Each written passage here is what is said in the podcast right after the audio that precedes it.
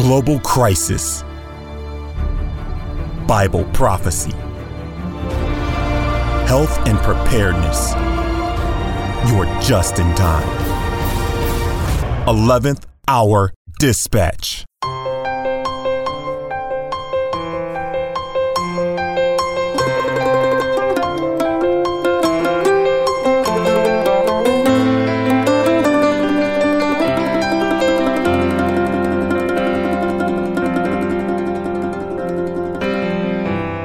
Dear God, thank you for this radio show and please help it go well. In your name, amen.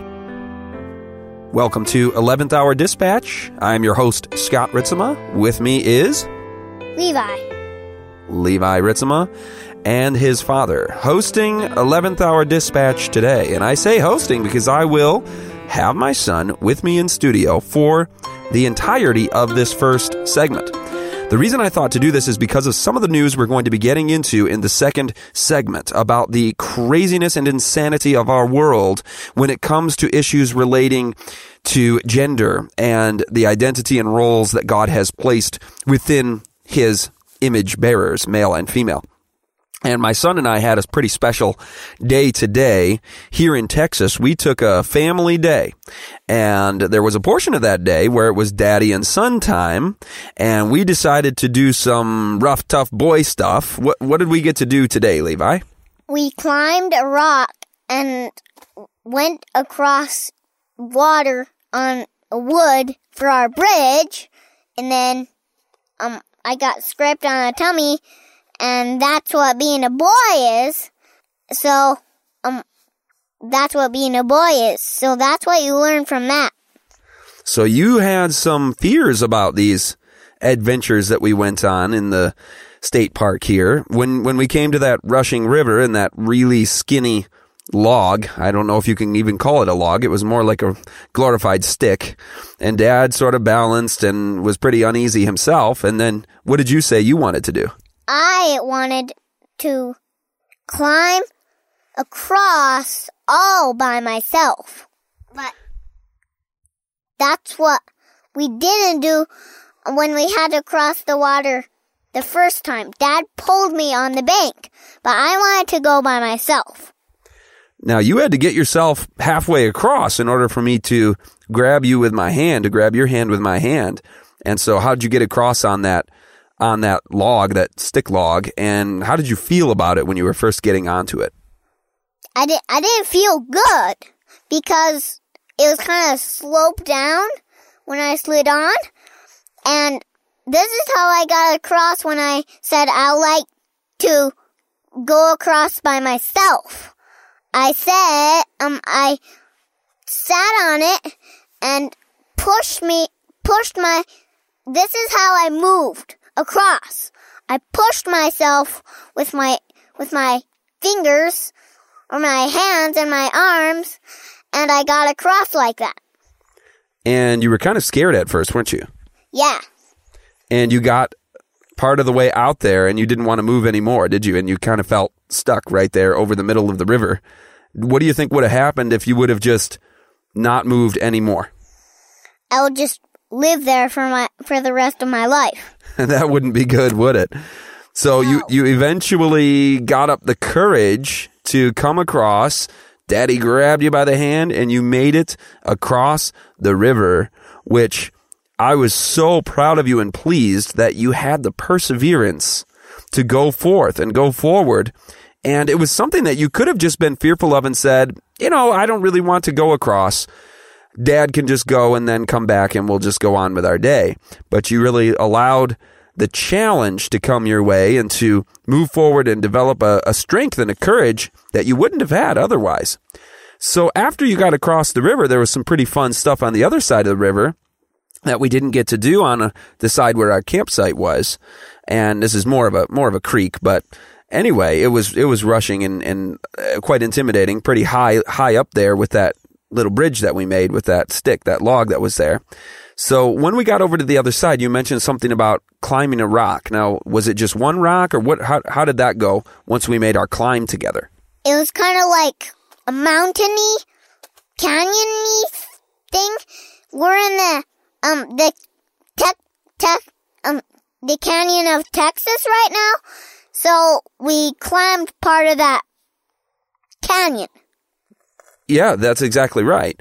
We climbed part of that canyon. So the the difficult part was it was really steep at times and it's like nothing you've ever climbed before being a Michigan boy without any mountains like this in Michigan and it was kind of a new experience for you. Were there times where you got pretty scared as you were climbing up that? Yeah. And what happened at one point? I slipped somewhere. I don't remember. Um, I slipped somewhere. Yes, and your feet went down and you hung on with your hands and dad was behind you and I stopped you from falling and when you slipped what happened I scraped my tummy. and that was kind of an yep, I see your injury right there. And that was a moment where you could have said I don't want to do this anymore. This is hard. I'm getting injuries and it's scary, but did we give up? No, because because then I'll just have to live there like on the bridge. Right. We weren't going to just stay halfway up the mountain, right? Yeah. But we could have gone back down. Why did we keep going up? Because we wanted to go there. Yeah, we really wanted to make it to the top, didn't we? And get that sense of accomplishment and feel like we had yeah, done something hard. So we got up to the top, and how did we feel when we got up to the top of that mountain? Good. Yeah, why do you think we felt good? Because Jesus helped us. Yes, exactly. And we got to see a beautiful view. What else did we see from a long, long, long, long ways away? Mom and Silas. Yeah. So we, dad and son, did some pretty difficult, tough boy stuff. And girls can do this kind of thing too, but I think God specially, especially gave us boys a desire for adventure and being strong and developing courage. And we can, we can protect and, and comfort and, and provide for people and, and the innocent and the, the vulnerable and weak in society. And that's what God made men and boys for. And especially, He made us to have the kind of spiritual courage to go forth and bless others, even if we get no benefit ourselves, right? Now, now I, want to, I want to talk about on our way back. A special song came to mind. Do you remember what song that was? As we were coming back, going down the mountain, which was really, really hard. And then we got to the river where we had to cross back over. Tell me about that, that song that came to mind. Be strong and of good courage. Do not fear or be afraid of them, for the Lord your God, He is the one who goes with you. He will not leave you, Lord, nor forsake you. And how do you think that song helped us as you were trying to go down the bank? And how was the bank different coming back than, than the, the bank on the first time when we were going to cross the first time? How was it different coming back? There's kind of like a slope going down to the bridge, and I really didn't want to go there, but I did it because I'm a homeschool boy. because you're a homeschool boy. Wow, I didn't expect that one. This is, by the way, completely unscripted, teleprompter free radio. Dad and son, 11th hour dispatch, retelling the lessons from this day. And listener, this applies to us of all ages. What you can learn from a child's experience in facing difficult situations and developing courage. Many of us need to relearn those lessons, maybe that we didn't even get in childhood. Maybe we were raised basically by the media and the screens or, you know, sitting in desks in conventional schooling with very little real experience. And then you sometimes transition into the work world that has such an artificiality to it. And when Levi mentioned I'm a homeschool boy, you know, we guess, I guess we have the privilege and the blessing as a family to be able to be on the road together and to have some unique experiences where we're learning to problem solve and be helper, helpful and find people to bless and live a adventurous missionary life. But you know what, Levi? We, we discovered a few analogies uh, and examples. When you were climbing up the mountain and you slipped, what was your foot on when it slipped? What what what did your foot slip through?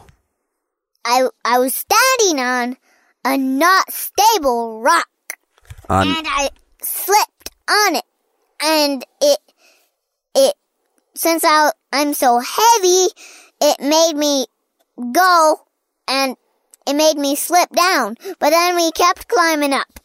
So, what would you look for for your feet to stand on so that you don't fall? A stable rock like Jesus.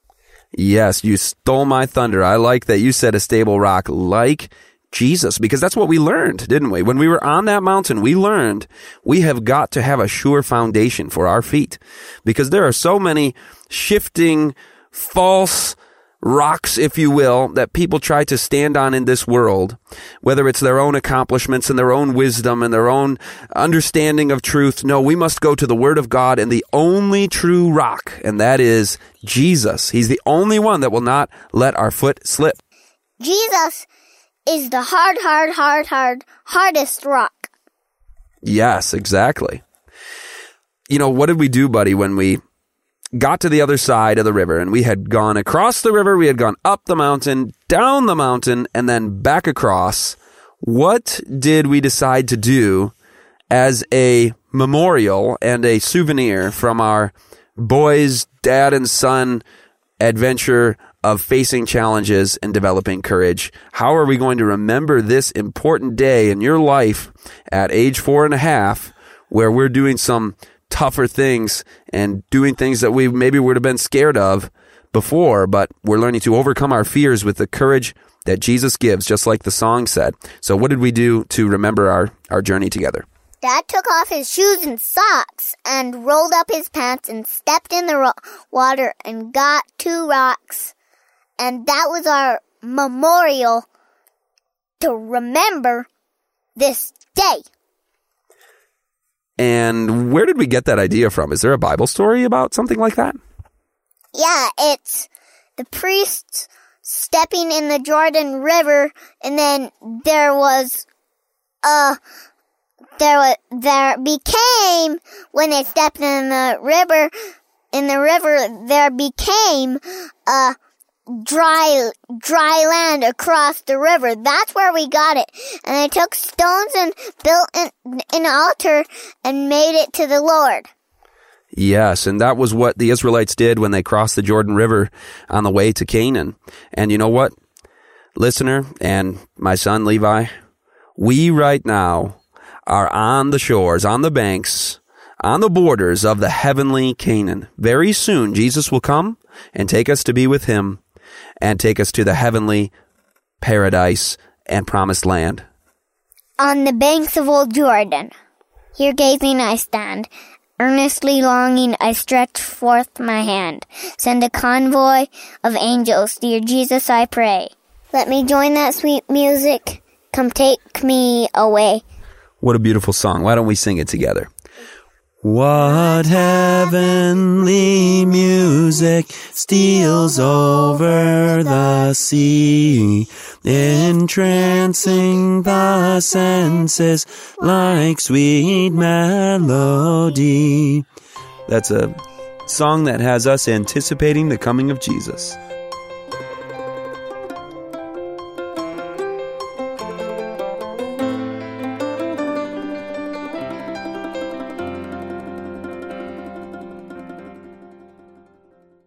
To financially support this broadcast, visit 11thhourdispatch.com or write to us at 11333 Bacchus Road, Lakeview, Michigan 48850. The ancient Israelites reached the absolute pit of depravity in the Old Testament when they entered into idolatry and literally sacrificed their children to Molech. But aren't we doing the same today? When 50 million babies are killed in abortion procedures in the last 40 years, when we hand over our children to the media and the secular humanist schools to raise our children, we're outsourcing our parenting right into the hands of the enemy of souls. Any parents with children in the home need to know this. Write down the DVD title and share it with them right away. It's called How to Raise the Remnant. Now more than ever, parents are in desperate need of solid biblical counsel to guide us back to God's plan for raising godly children in these last days. Visit 11thhourdispatch.com and use promo code RADIO for a reduced suggested donation rate. Wonderful, merciful Savior, precious Redeemer and friend. Who would have thought that a lamb could rescue the souls of men? Oh, you rescue the souls of men. And we're back. It's time to get into the news, and we have one segment remaining to hit some of the headlines and important topics that relate somewhat to what you heard in the first segment. We'll see why as we get into some of the gender related news. But first, how about something encouraging? Running gives your brain a workout, say scientists. According to the UK Telegraph, running is not only good for your body, but also boosts your brain power, according to a new study. Researchers found that aerobic exercise increases the neuron reserves in the hippocampus area of the brain responsible for learning. And importantly, exercise such as running boosted these reserves far more than what's, what's called HIT, high intensity training, sometimes referred to as the high intensity interval training. Resistance training also is producing less of this activity neurologically within the hippocampal areas of the brain. The study published in the Journal of Physiology, London, was carried out by the Department of Psychology and the Department of Biology of Physical Activity at the University in Finland. So, what did you just hear? Running, going for a jog, improves the areas of the brain that relate to learning. Now, if you think about this from an educational standpoint with our children and youth, now you understand why it's important for them to have physical education, to have physical exercise and labor, to have times of break and being in the outdoors.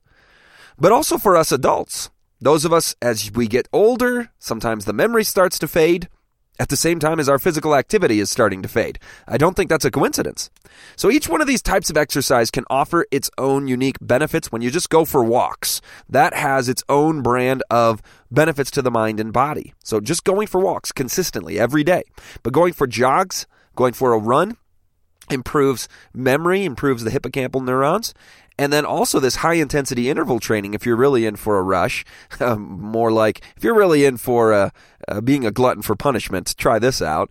It's a uh, basically go 90 seconds of, I'm sorry, 30 seconds of super intense, as hard as you can workout, whether that's a sprint or exercise bike or whatever it's the longest 30 seconds of your life because you're pushing yourself 110% and by the end of it you're just you're just wiped out and then you basically do nothing for 90 seconds you just just walk just um, you know twirl those legs around the exercise bike so 30 seconds of super intense 110% as fast as you can go 90% break and then you repeat that same thing uh, the first couple of times you do it, you only want to do this a couple of times. But, and by the way, consult your physician. This is not medical advice. Of course, be safe. But by the time you've gotten yourself into this after a few weeks of, of ramping this up, you can do eight of those 30 seconds intense, 90 seconds break.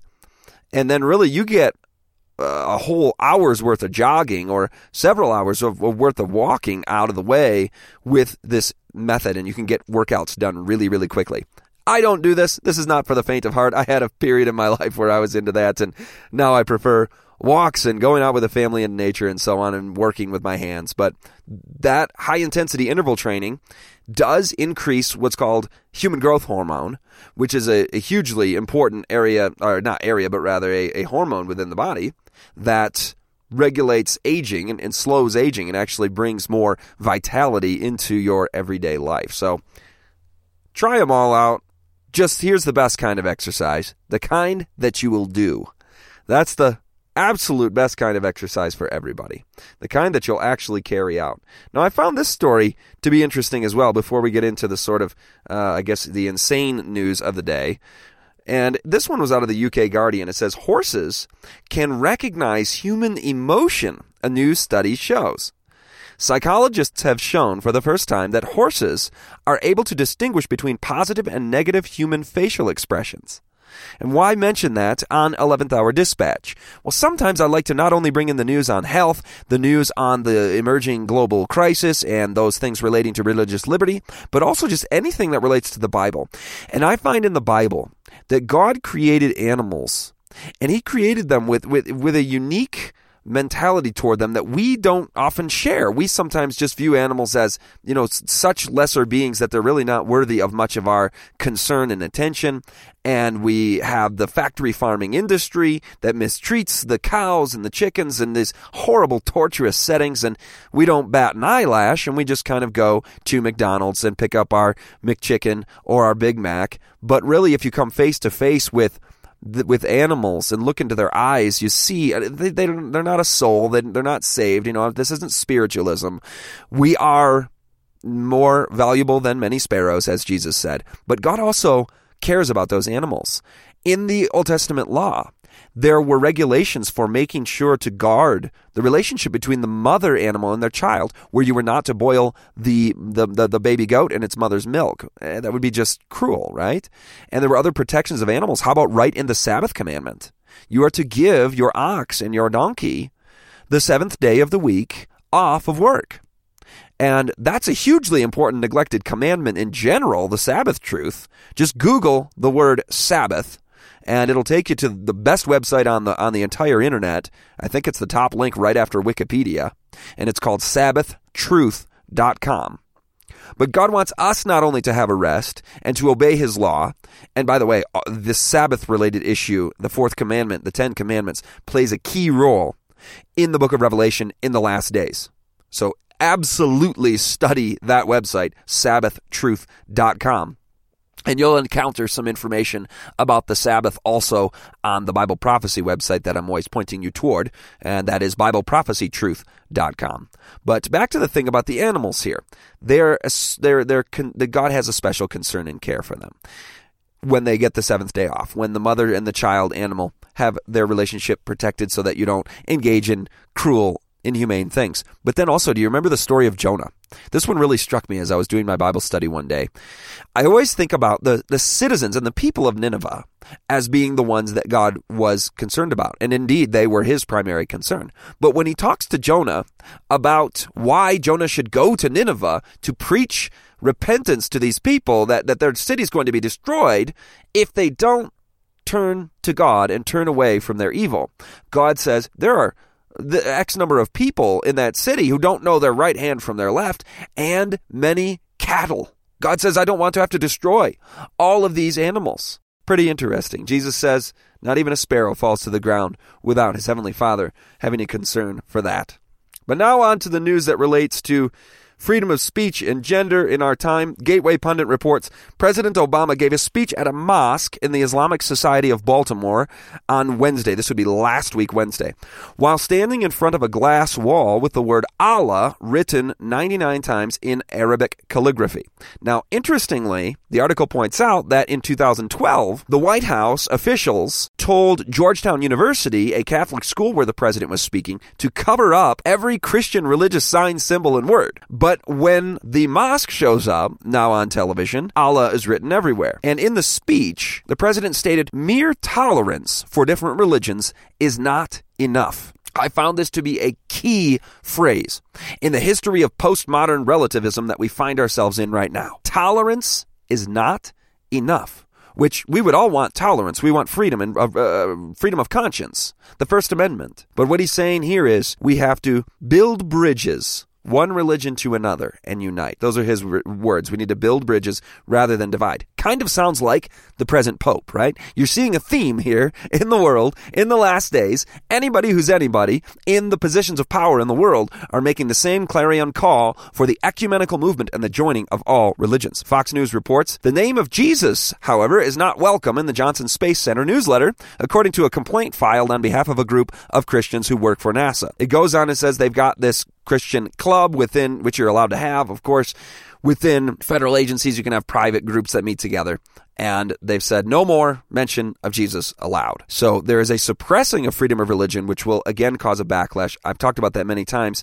There are so many more things going on, but I wanted to get into this gender thing because the primary reason I brought my son on for the first segment was just so that we can dwell upon the theme of overcoming the challenges that come our way and growing in our strength and fortitude and trust in Jesus. To hear it from a small child just kind of gives it a fresh uh, take into the mind. That's what I appreciate about the children. But also the idea that we were doing dad and son boy stuff. That's a politically correct thing, to, incorrect thing to say these days. You're not supposed to say anything relating to gender, especially identifying certain things as more tailored toward boys and others more tailored toward girls. No, you can't do that. It might be offensive to one someone who doesn't identify as one or another.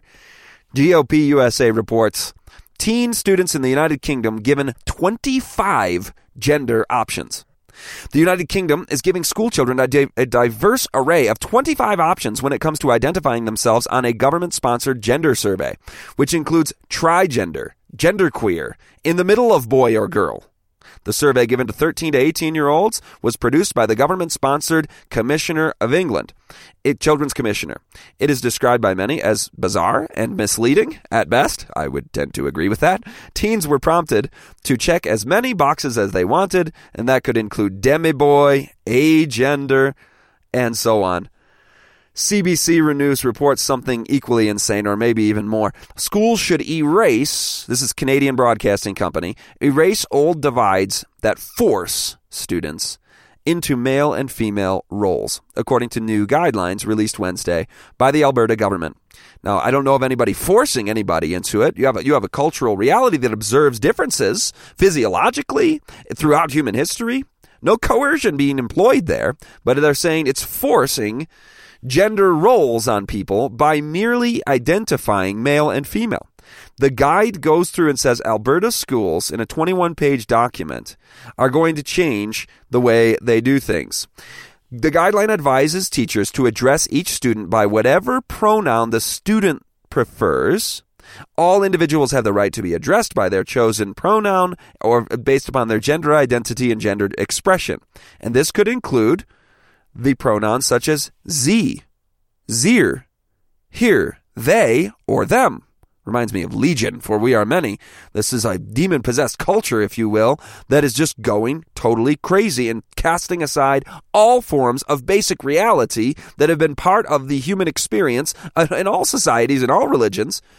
It says you can they can choose MX instead of Mr. or Mrs. or Miss. Legal names are still to be used. It goes on and gives a whole bunch of other recommendations, like in addition, schools are advised to provide at least one non-gendered washroom, regardless uh, for, to uh, for those who want to have a gender neutral restroom. And then here was the real shocker in this. This same thing happened in Chicago. I reported on it before. Basically, if uh, there's a boy identifying as a girl, well, he's welcome in the female changing room, and anybody who objects to that, they can go find a private place to change, and you have now this mixed changing room insanity. So, yes, we live in the midst of gender insanity and madness and craziness. Let's try to get back to some form of biblical sense on this, and you do that by focusing it on Jesus Christ and the truths of His Word. It's the antidote to all of this. God made them male and female.